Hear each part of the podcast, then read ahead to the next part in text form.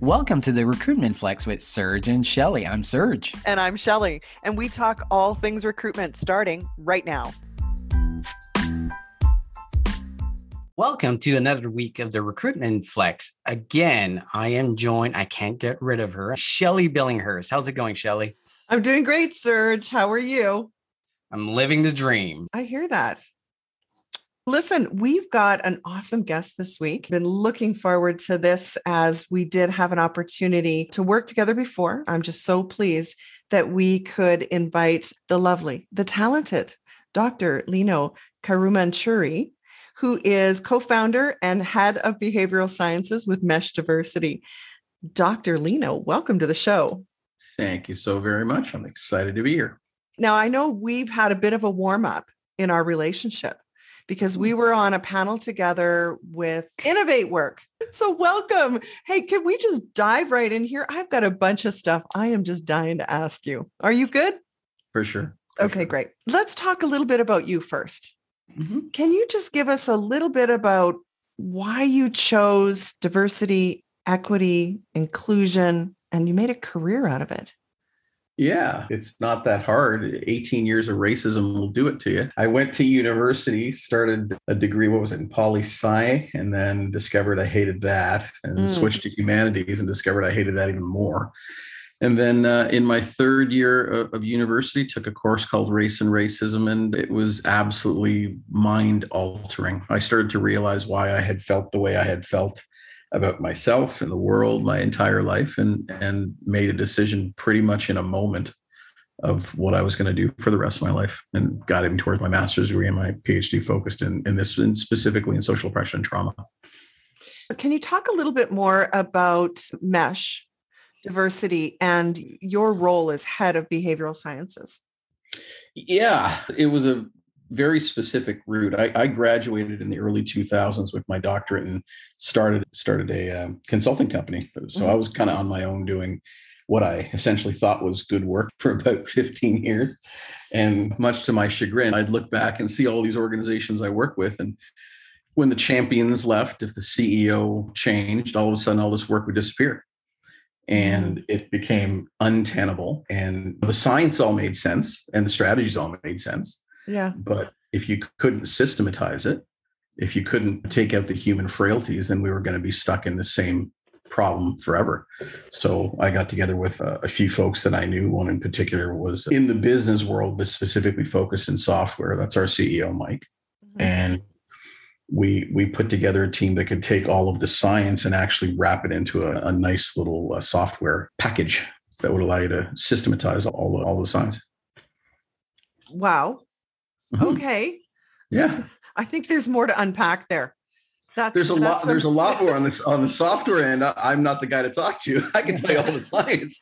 okay. Yeah, I want to talk science with you. Our audience is primarily talent acquisition people, mm-hmm. so recruiters. Mm-hmm. So, can you give us your perspective on the role that talent acquisition has in DE and I?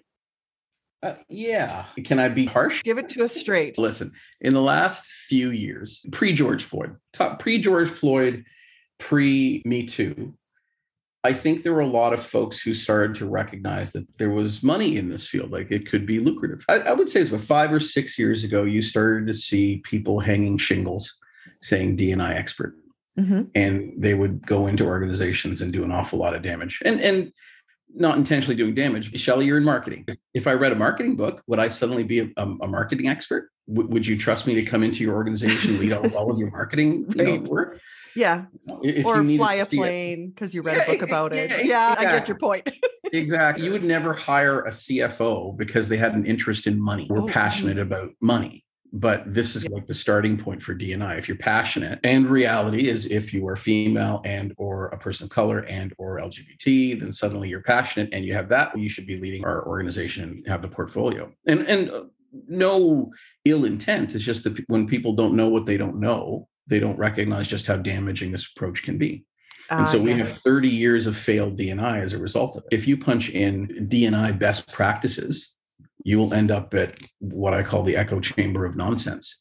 It's just 30 years of failed junk that just keeps getting regurgitated. So, what this means for recruiting and talent is unfortunately, we're quite often looking at the wrong things in the wrong way and for the wrong purpose. So, a lot of recruitment folks will be, a lot of organizations right now are trying to fill in holes. So, we don't have enough women in leadership. So let's get some female bodies in. But in Canada, in particular, there was some massive research done by Mercer, uh, global study that was done mm-hmm. in 2017 in the financial sector. The yep. Canadian numbers are really interesting. At the professional level, women made up about 46%. Uh, men were at 54, obviously. But as you went up the chain, by the time you got up to the executive suite, women were down to 15%. percent mm hmm But the most telling feature there was that they were exiting at that point to twice the rate of men. So you can shove the bodies in, but if the culture itself isn't such that those bodies can feel a degree of inclusion or belonging, let alone thrive, mm-hmm. they won't stay. And if they're really good quality folks, they will leave and go elsewhere and try and find some place where they can do those things. So just shoving bodies in doesn't work. On top of that, it's the most surface level approach to DNI. I have met in my near 30 years in this field lots of white women who are racist. I have met lots of black men that were homophobes. So if I just, I, I don't have enough black men, so yeah. let's hire some black men, but I don't know if I'm bringing in some homophobes or not. Yeah. So there's this incredibly surface level approach to DNI. And mm-hmm. then there's the snake oil. The oh, personality is a big key in the DNI piece? Well, not really. When you're talking about diversity and what the challenges are, you're talking about racism and sexism and heterosexism and ableism and classism and ageism and ethnic oppression and religious oppression. The, these are not personality driven. The, these are socially generated in your experience of the world, right? Mm. Personality, good personality metrics, they tend to be standard. So you did a personality assessment, a good one when you're like 20, it shouldn't change overly much by the time you're 40. But I was a mild homophobe when I was in my late teens. I'm not now because I've, I've grown, I've learned things, yeah. I've experienced the world. So using things like personality and saying things like, oh, diversity of experience and these are comfortable euphemisms for well, let's not look at the ugly stuff. And the reality is, if we don't look at the ugly stuff, nothing will change. Mm. And I just babbled for a lot. My apologies. That was hardly there. a babble. Hardly. oh my God. It's it's something that that I know Serge and I have talked a lot of. I think one of our first episodes was around why personality assessments are the dumbest idea in the hiring process. So let's put that in perspective. I'm the CEO. I hire you to come join our company as a head of DEI. That includes all aspects of talent how do you fix it? Where do you start? So there, there's a couple different things. And I want to be really specific because I, I mentioned the snake oil, and I want to make sure I differentiate that from DNI do. professionals who are genuinely doing trying to do good work. So for a lot of those DNI professionals who are passionate and they do fit those categories that allow them the portfolio, mm-hmm. the problem is a lot of those folks are they are earnest, they want to do the right thing and do it well. It, there is an expertise that's generally lacking, but it's also that because we don't know what the problems are, they don't have the supports they need to be able mm-hmm. to do this well. So that speaks to the question that you just asked. I think the way you have to look at this challenge is that it's an organizational change process. If you don't see DNI as a change process, then you're mm-hmm. completely and utterly missing the boat. And just to give a little bit of a backdrop on that, Shelley, sexism existed before you were born. It was working on your family before you were born. The day your parents or caregivers discovered they were going to have a little girl, it's entirely possible that something in your home went pink. And if not, aunts or uncles started buying dolls and such, not action yeah. figures, dolls. Mm-hmm. And we teach little girls how to be little girls. We teach little boys how to be little boys. There's a huge socialization process in gender identity. Mm-hmm. Now we have this world that is set up for us when you picture a CEO, what do you picture? Because the vast majority of us aren't going to be picturing females, let alone black folks or black females. We have this image. Yeah. It's part of the reason that well, it's some ludicrous number. It's something along the lines of 14% of a men in North America are over six feet tall, but 56% of Fortune 500 CEOs are over six feet tall. Yeah. And when you go over six two, it goes down to 4%, but 36% of Fortune 500 CEOs are six two, over six two. So it's either there is, when you're looking for a CEO, there's a call that says, get me a tall guy. Yeah. Or there's something else going on. Hmm. And, and we have to wrap our heads around. It's not like there's a bunch of people sitting around a table rubbing their hands together going, let's screw them. Th- this is where the social biases and the unconscious biases come in. The challenge for us is that when we don't look at this as a systemic problem, we're stuck in this trap of saying, oh, we just have to pick a couple of the right candidates. We just have to make some better decisions. We just have to recruit better. But like, recruiting is this, this piece of the puzzle. Hmm. It's not the whole puzzle.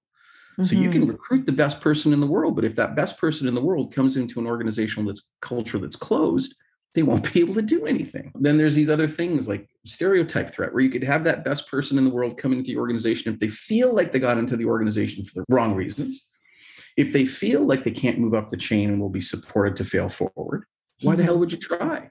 So there are all of these other mechanisms that are at play as well. And so I think talent gets placed in the unfortunate uh, position of trying to solve this when talent is a piece of the puzzle. And, Mm. and if you have an organization that's only doing it from a talent perspective, Mhm. you know, good luck. It's not going to be great because what happens when you're trying to go past training and uh, sorry, hiring and actually move to training and mentoring and you know how you develop your leaders and like there are all of these other pieces that are part of the puzzle. So for us, the part of how we developed and why we developed the software is the linchpin across the board for DNI to, to actually do DNI well in culture is it's about behavior. You can't make somebody a DNI expert because they spend two days in training. It's just not going to happen. But you can certainly look at the metrics that drive what it is that makes culture healthy. You can drive behavior in your organization where you value civility, where you value things like uh, compassion and consideration. And you can, if you're using the right kinds of metrics, truly understand whether people have a degree of enthusiasm in their organizational experience, where they feel a sense of agency. Like all of those things come mm-hmm. from working in an environment where you feel like you can be at your best. That's where DNI work has to be. Because if you put the cart before the horse, if you just start shoving a bunch of diverse bodies in, it's an absolute crapshoot. It might work, but it, it works because you have a good culture to begin with. If you don't have a healthy culture to begin with, we've got 30 years of evidence that shows you what happens. I have now figured out why I'm not the CEO of a Fortune 500 company. No, I, I think you made some really good points. And what I've seen is being a talent acquisition leader for companies, the CEO will come down. We need to do something on the diversity, equity, and inclusion side. And I'll be completely forthright. I don't know where to start, but I've always said that it needs to be owned by the CEO. If it's not owned by the CEO or the executive, in Mhm. reality, you can have a talent acquisition manager, you can have the HR manager. They're just not going to be able to pull it off. Can I point Yeah, go ahead. pick on that for two seconds? There's actually some really compelling research that shows exactly what you're saying. If I am in HR, if I am in talent, and I do not believe my ELT, that my executive is actually behind this, Mhm. there's no way I'm going to put the effort in because that effort requires that I risk. And I'm not going to put that risk in if I don't think that they have my back. To, to go back to the point that we were talking about earlier, in particular, since George Floyd, I, I think after George Floyd, something that I've been saying for 20 years became exceedingly apparent. Human beings are generally good. This is very clearly a systemic problem, right? It, it is, it's absolutely not that you have CEOs and senior executives rubbing their hands together and saying, let's screw them. It's just not the way it works. So I've been saying this for 20 years. And what you've seen as evidence after George Floyd is exactly that forward thinking, ethical, moral leaders jumped. And I'm not talking about the ones who said, let's do something quick and turn my, our Instagram feed black. I'm talking Mhm. about the ones who said, do the Instagram feed. That's awesome, but we need to make some systemic changes.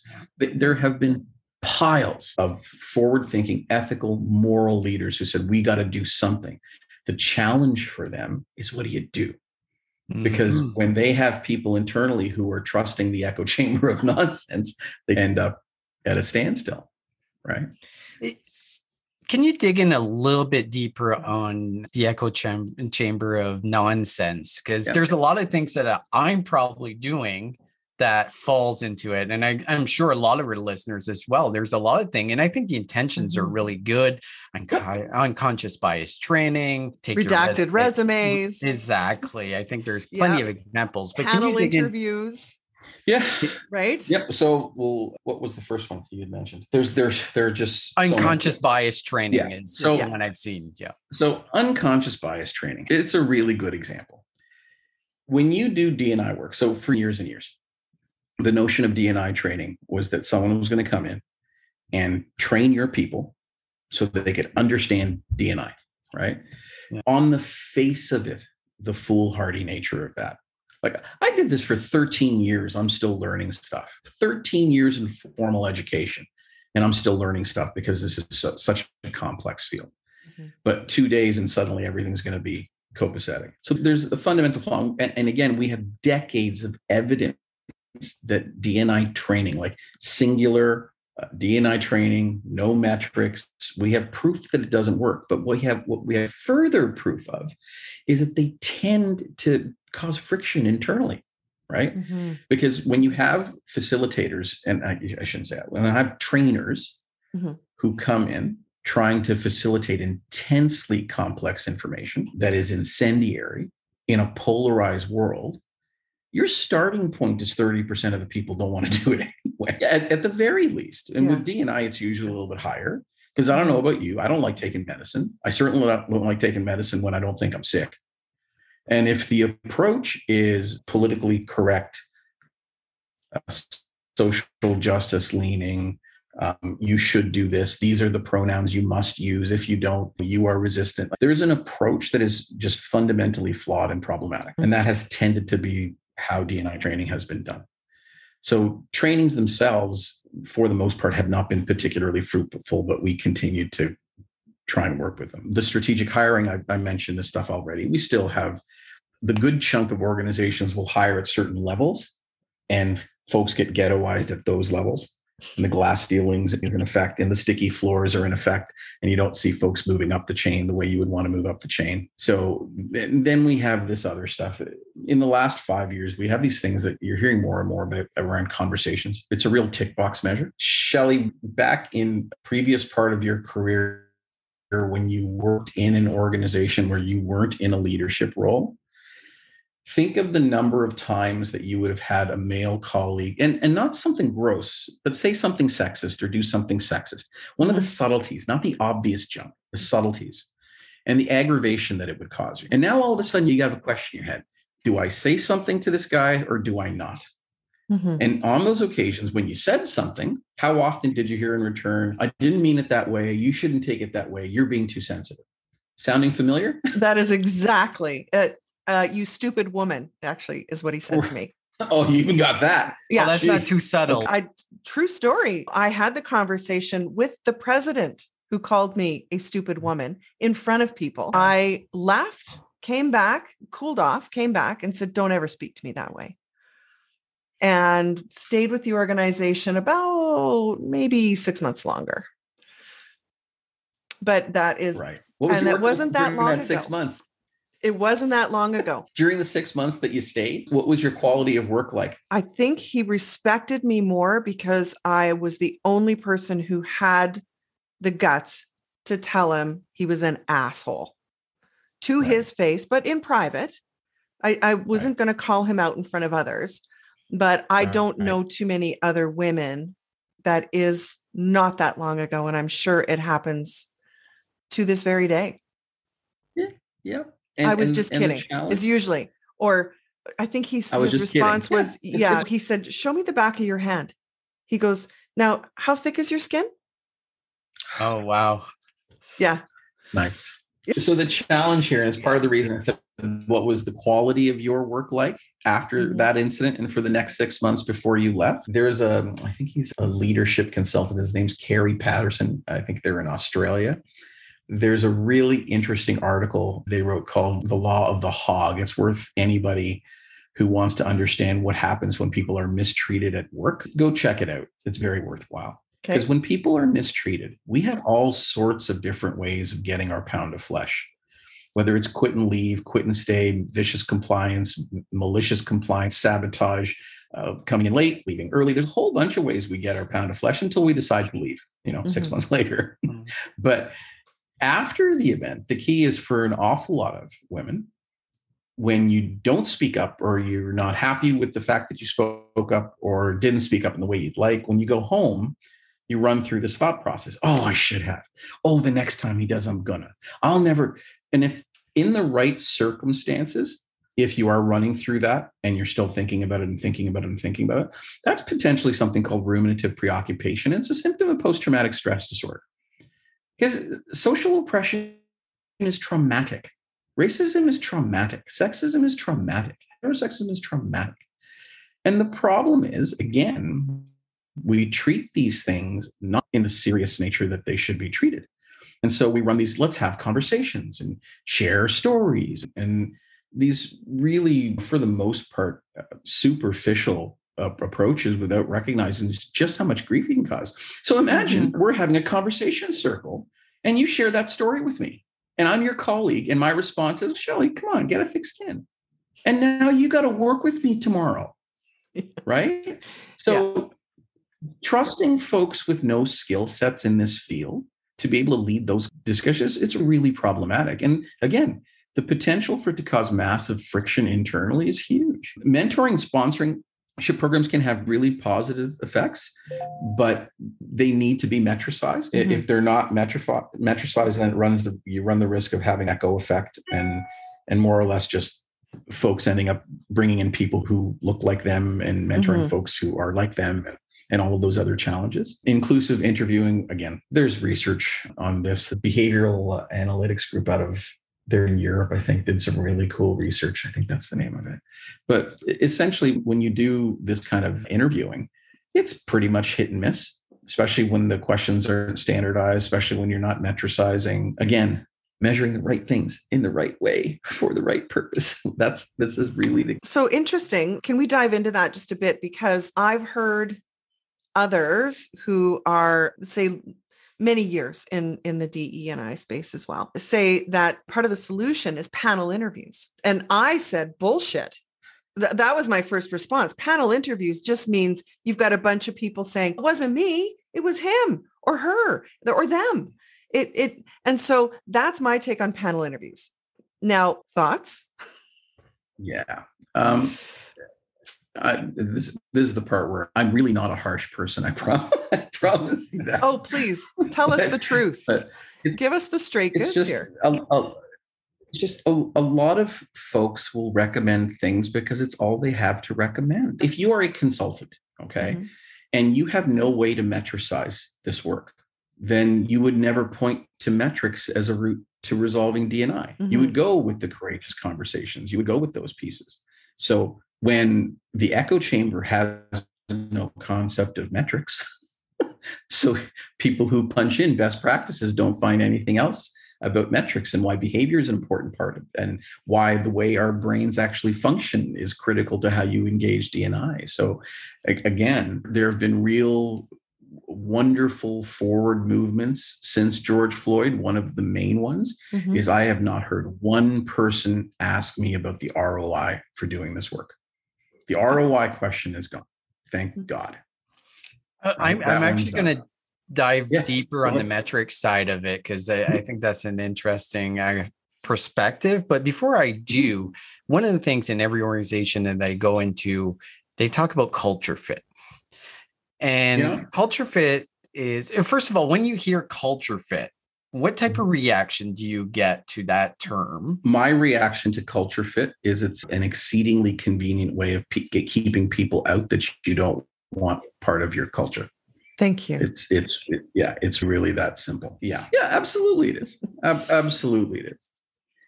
We have 300 plus unconscious biases filtering through our systems constantly. Mm-hmm. So if I am in an interview with you and in my mind, I don't think that she's going to work well with Tim and Joe. Yeah. Then my brain will seek out reasons to justify why you're not the right fit for this hire.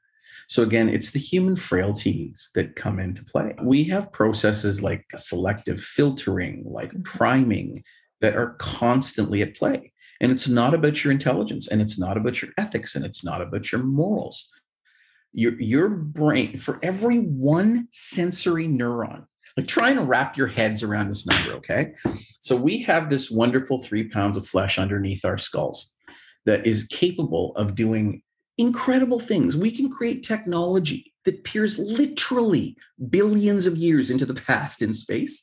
And that same three pounds of flesh gets road rage. That same three pounds of flesh says nasty things to your partner when you're angry at them. These human frailties are part of our problem. And so we have this lovely sensory apparatus that's designed to go out in the world and bring in information for our brains to make sense out of. But for every one sensory neuron that brings information in, we got 10 to 100 on the inside that makes sense out of that information for me. so, in essence, my brain's just talking to itself. So, I can bring in all sorts of inputs. But if I already have a baseline that I believe in, that makes sense to me, that fits, uh, my brain will do a song and dance to make the world fit that model. It, it's part of the the world is incredibly polarized right now. But the simplest thing, and I got to be careful. I'm, I'm I'm working from home and my kids in the house, so I got to be careful about this. For all of your listeners who believed in Santa when they were little, that's nuts. You believed that a, that a big man in a flying sleigh with flying reindeer made their way all around the world, depositing presents all over the place. It's nuts but you believed it.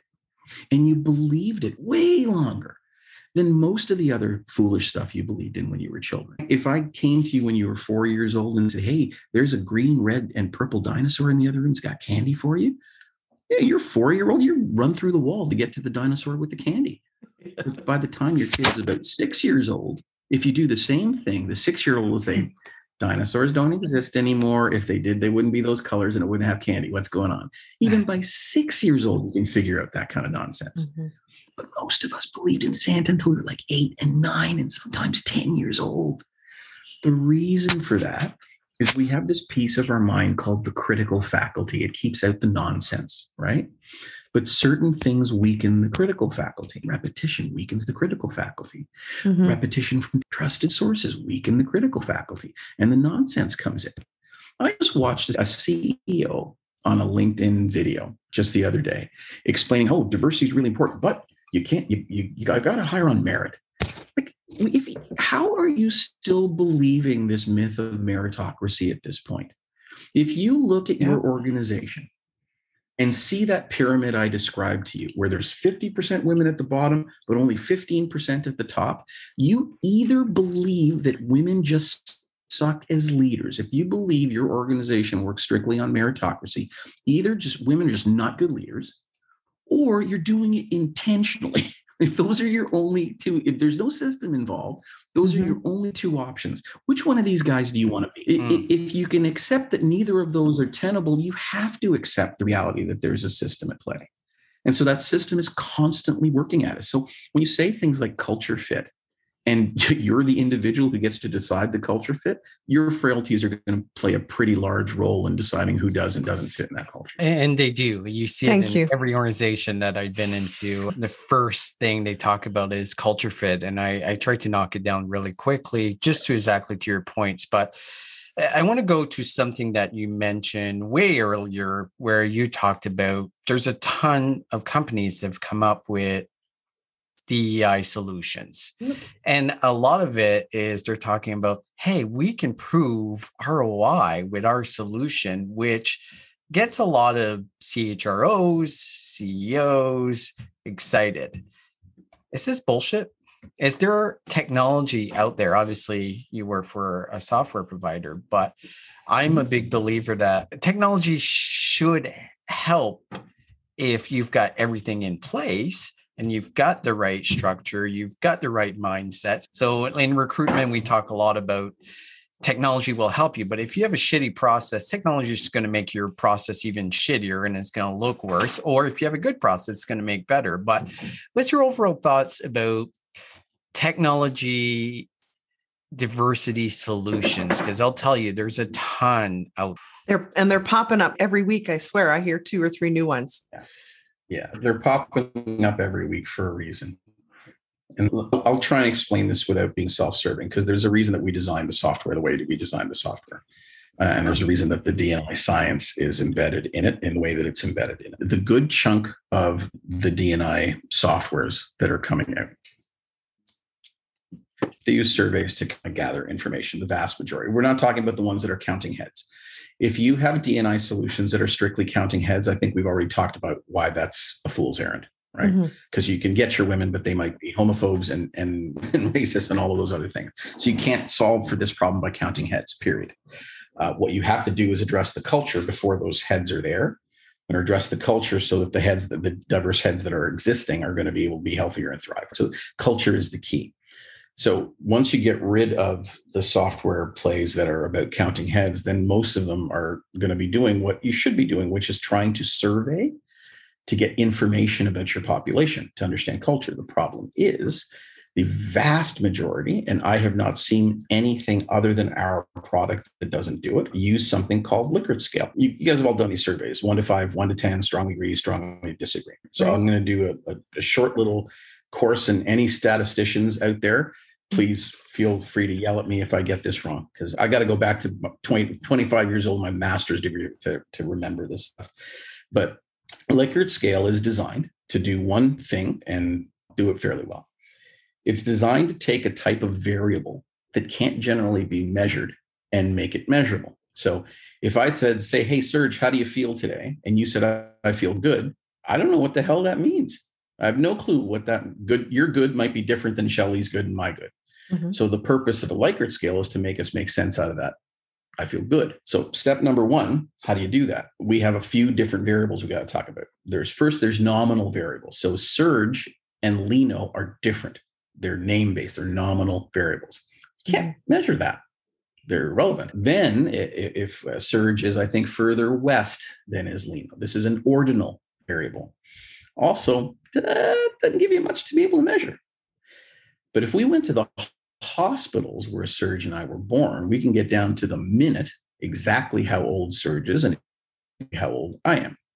That's called an interval level variable that you can use for measurement. So the whole purpose of these kinds of surveys is to take nominal and ordinal variables like feelings, how do you feel, Mhm. and make them function like their interval so that we can you know study them. Here's the problem. I can be the most sexist ass on the planet. If you give me a survey that says on a scale from 1 to 10, how do you like working with women? Oh, 10. Love it. On a scale from 1 to 10, how do you like having a female leader? Oh, 10. Wonderful.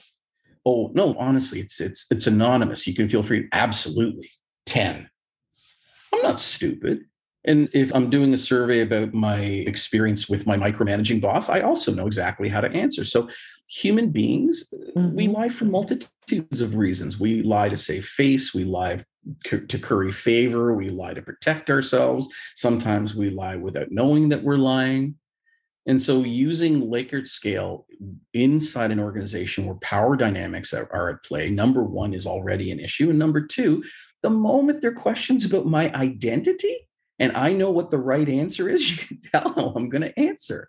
Right. Mhm. So the all of these scales are fundamentally flawed. There's some interesting research that says North America people don't like to choose options on either ends because it feels too extreme. So you lose all of that data.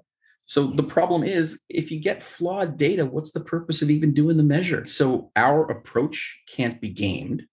Leveraging the science, our approaches can take you straight from the culture writ large right down to team level. So you're talking about the things that actually matter with DNI, things like psychological safety, things like belonging. But again, like this is a really good example. It's one of those things that frustrate me. Uh, Shelley, you, you said there was a new one popping up every couple of weeks, right? A new company with d- that's solving for DNI. A lot of them have this lovely. Do you feel belonging on your team? We'll do a little exercise. I know this is a podcast, so nobody can Okay, see go. this, right? Yeah. Both of Okay, you, go. close your eyes. Close Closed. your eyes. Close your eyes. Pi- Mhm. Picture an elephant. Okay. Close your eyes. Picture an elephant. You Yeah. got it? Yeah. Okay. O- open your eyes. Open your eyes. Hands up if it was a cartoon elephant. Yeah. Both of you pitched a lot. Oh, yours was cartoon, Serge's was live. Look at that. I just said elephant, and I got one cartoon, one live. Either of your elephants in motion.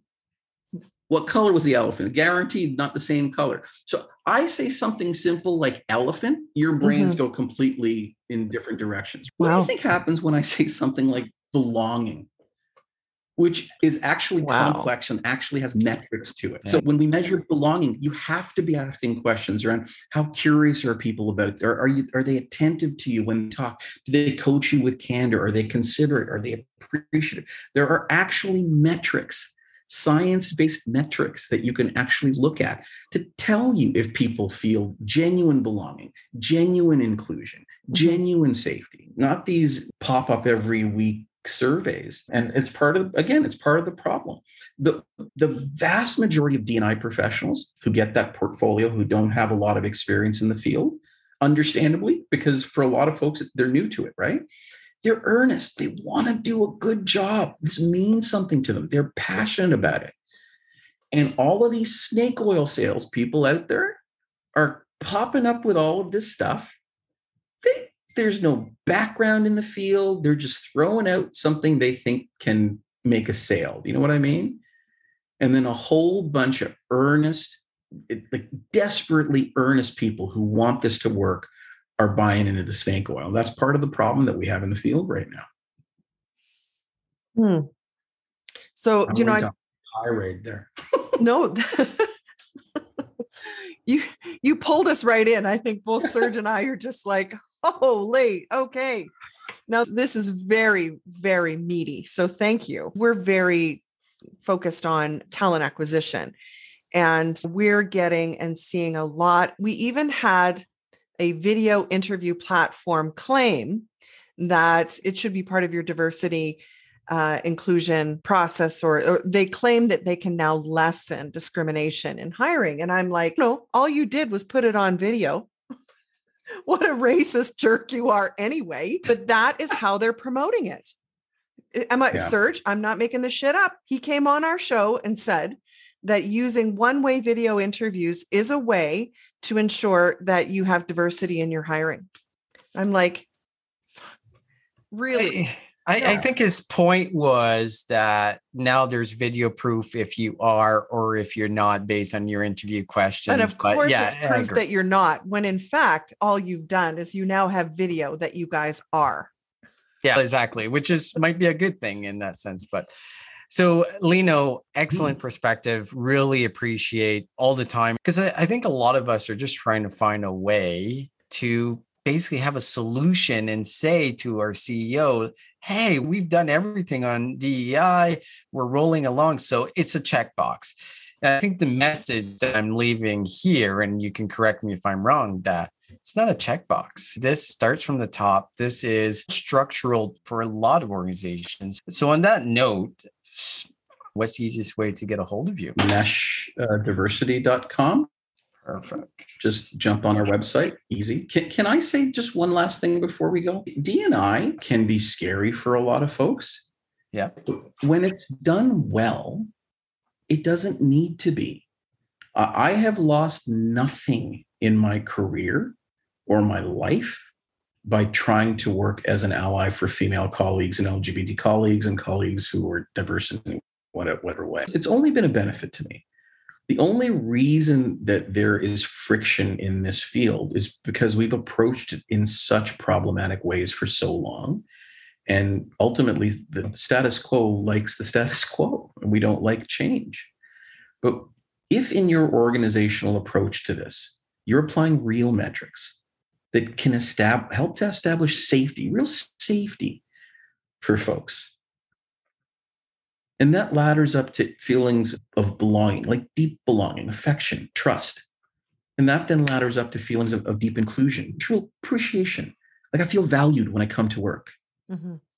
All of these things, they kick off really powerful internal motivators for us as human beings because we're social animals. Turning engagement surveys to do this kind of work is mildly problematic engagement surveys when they're structured they tend to be lagging indicators of the things we're talking about you, can't be engaged if you don't feel included you can't be engaged if you don't feel belonging or feel safe but when i feel those things And in my engagement with the people with whom I work, if I feel valued, I want to give it back. It's called the virtuous loop. It's how you build community, it's how you mm. drive culture. And none of it has to be scary. None of it. So when you're measuring the right things in the right way for the right purpose, we can actually make the headway that we want to. And all those earnest people out there can really make the difference that they want to make. What a wonderful message. Do you know, I think what has stalled it is just that it's the fear that this very aggressive DE and I person is going to make me feel uncomfortable and embarrass me and feel like I've been doing it wrong this whole time. I love this approach. That is just a wonderful way to wrap this up. Dr. Lino, you are amazing. Thank you. Wonderful to talk Thank to you, you again. And I hope we can speak again real soon. With any luck. Appreciate it, guys. Thank, Thank you. you.